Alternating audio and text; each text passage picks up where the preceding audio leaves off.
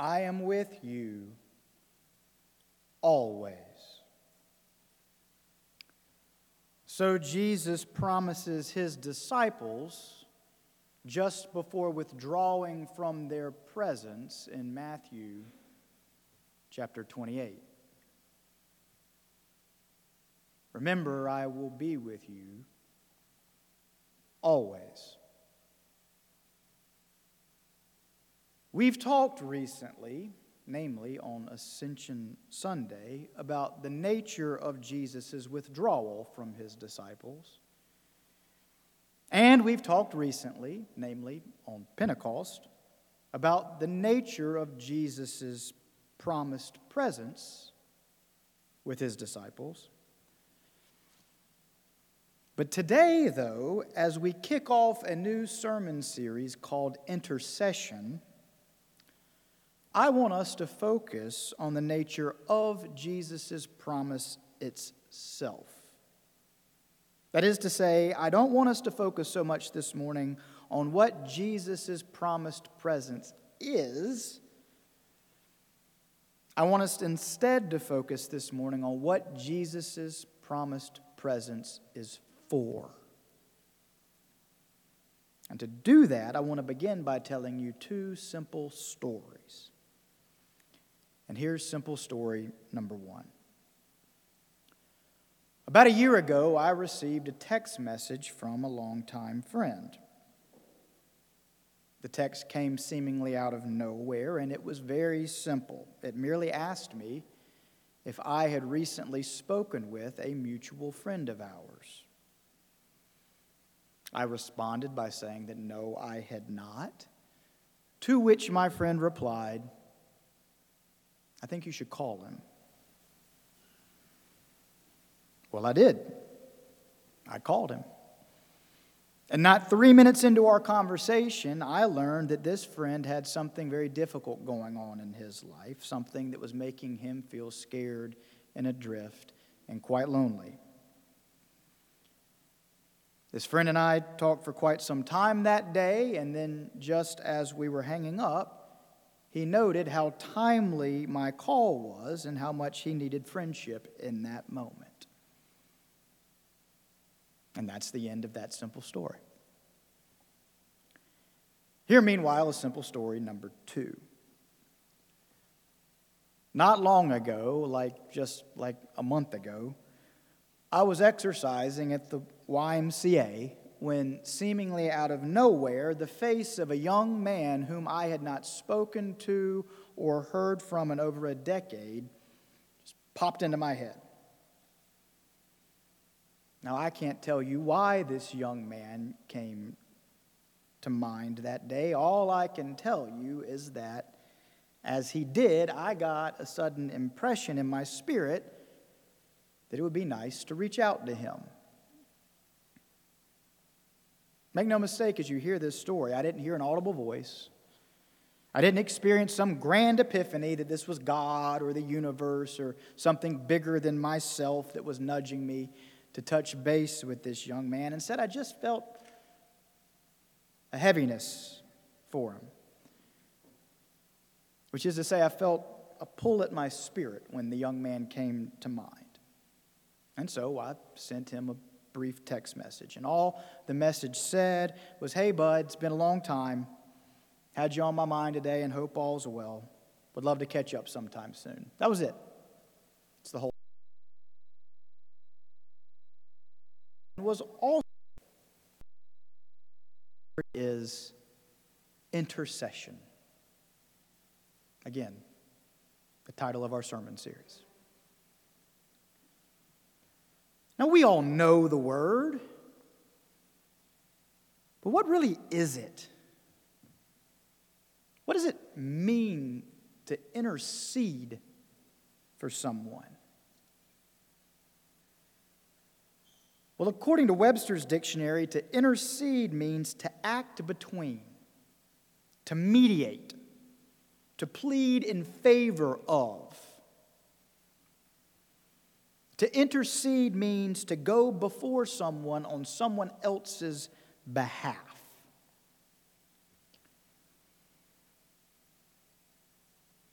Now, biblically speaking, in the Old Testament, the priests were said to be the ones who could intercede. That is, the priests were the ones who could mediate between the people and God. Later in the New Testament, Paul writes that it is Christ Jesus who indeed intercedes for us. That is, according to Paul, Christ Jesus now has the capacity to mediate between us and God. And then in the book of Hebrews, as we've just heard, the author of that sermon goes even further and says that in Christ Jesus we have, quote, a great high priest who has passed through the heavens, an intercessor who is able to sympathize with us in our human weaknesses in our struggles in our hurts in our griefs in our longings. We have, Hebrews says, in Christ Jesus, an intercessor, one who can mediate things for us things between us and God, things between us and others, things between us and ourselves, things between us and all of creation. Yes, we have a great high priest, Hebrews says, a great intercessor, one who, quote, has passed through the heavens. One who has passed through the heavens. It's quite an odd little phrase, is it not? Sounds really dissonant with our modern enlightened ears. One who has passed through the heavens. You remember all of that talk three weeks ago about the retained humanity of the risen and ascended Jesus?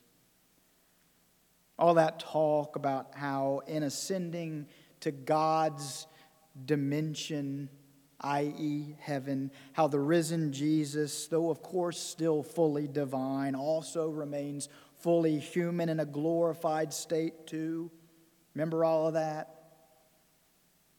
And do you remember how we said that all of this matters because it means that one of our own kind, that is, a human being like us and for us, has indeed overcome death and is now present with God in God's realm? You remember all of that from three weeks ago?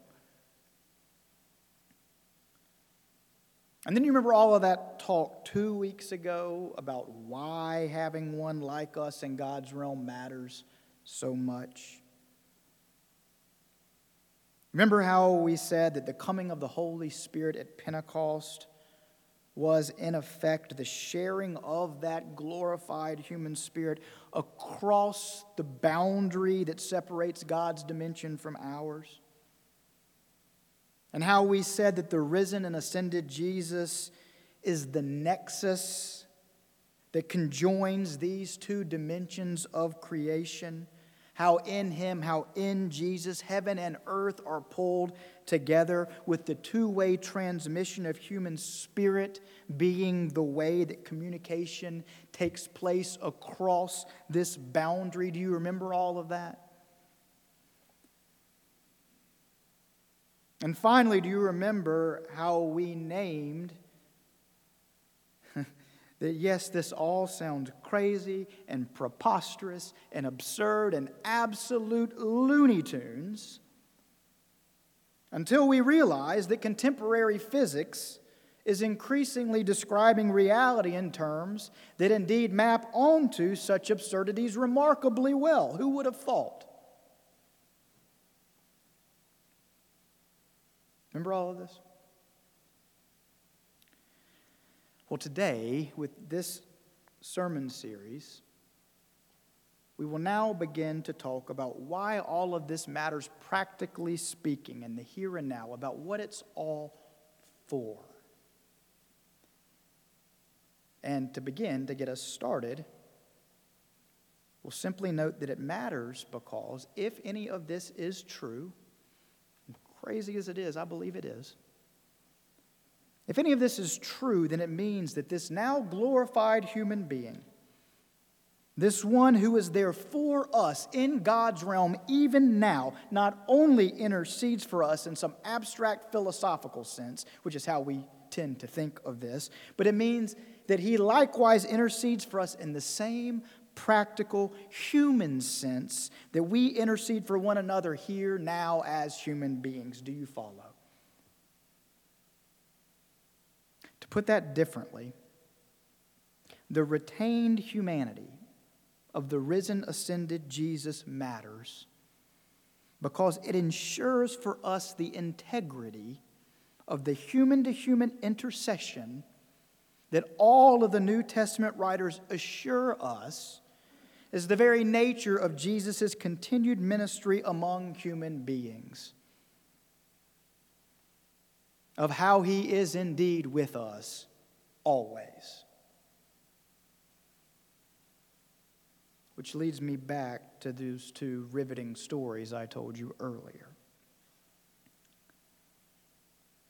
If you'll recall, it was a friend of mine, a real, live human being, who said to me of our mutual friend, You need to reach out to him. And then, meanwhile, in that second story, it was a sense, it was a feeling, it was an internal pull that made me think, I should reach out to him. And if you'll recall, I said earlier that my point in telling you these two stories is simply to make the case that both of them represent the same thing, the same phenomenon. Well, I'm ready to try to make that case now. And that case is simply this in the exact same way that my friend, that is, that my real, live human friend, reached out to me via text message because he knew what was going on in our mutual friend's life and because he knew that this mutual friend could use touch points from other friends in that moment. In that exact same way, so too is it that in the second story, a real, live human being, namely the risen Jesus Christ, reached out to me via Spirit because he knew what was going on in a certain young man's life, and because he knew that this young man could use a touch point in that moment from someone who knew him and who cared. Do you follow that? What I'm saying is not only is the nature of the intercession the same in both cases, I'm making the case that so too is the nature of the intercessor the same in both cases as well. Both cases represent one human being mediating for another, pleading the case of someone else, going before another on someone else's behalf. In other words, I'm trying to say, dear family, we do indeed have a high priest who is able to sympathize with us in all of our weaknesses and griefs and longings and frailty. A high priest who understands what it is to hurt and to need, and a high priest who also knows when we ourselves and others are in need and are hurting. You see, Jesus was neither being glib nor speaking figuratively when he said, Remember, I am with you always. Instead, he meant that he would be with us always. We really believe that. Talk about intercession indeed.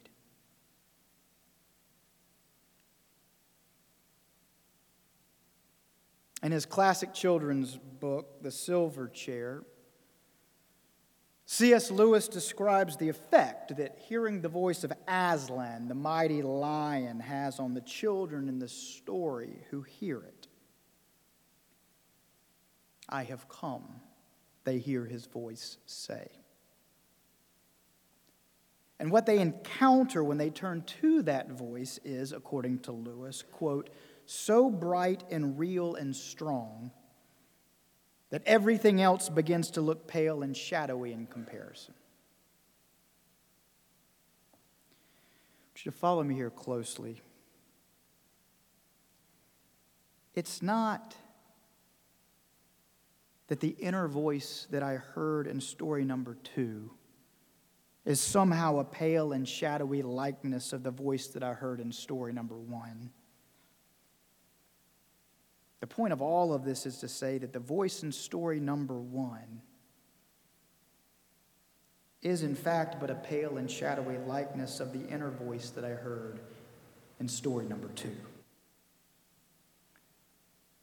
For you see, unlike the voice in story number one, the voice of my longtime friend, unlike his voice, the voice in story number two knows the depths of all human hearts, knows what each of us needs, and knows precisely when and how each of us needs it.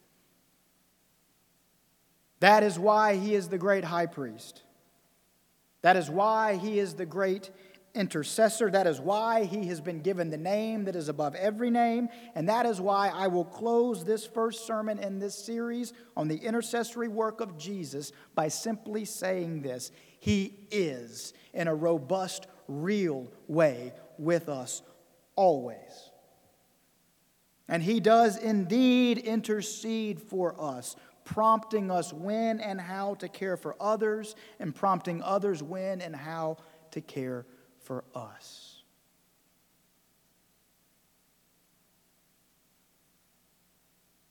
Dear family, long ago the psalmist prayed that the eyes of his heart would be opened.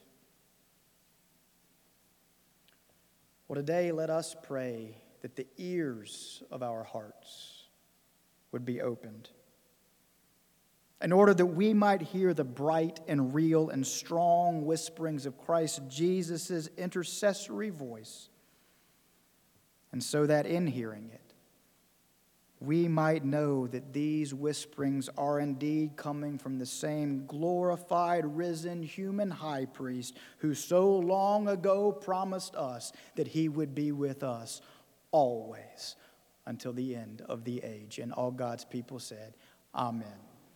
And I will now be down front to receive any this day who might want to follow this risen Jesus as Lord and Savior. Any this day who might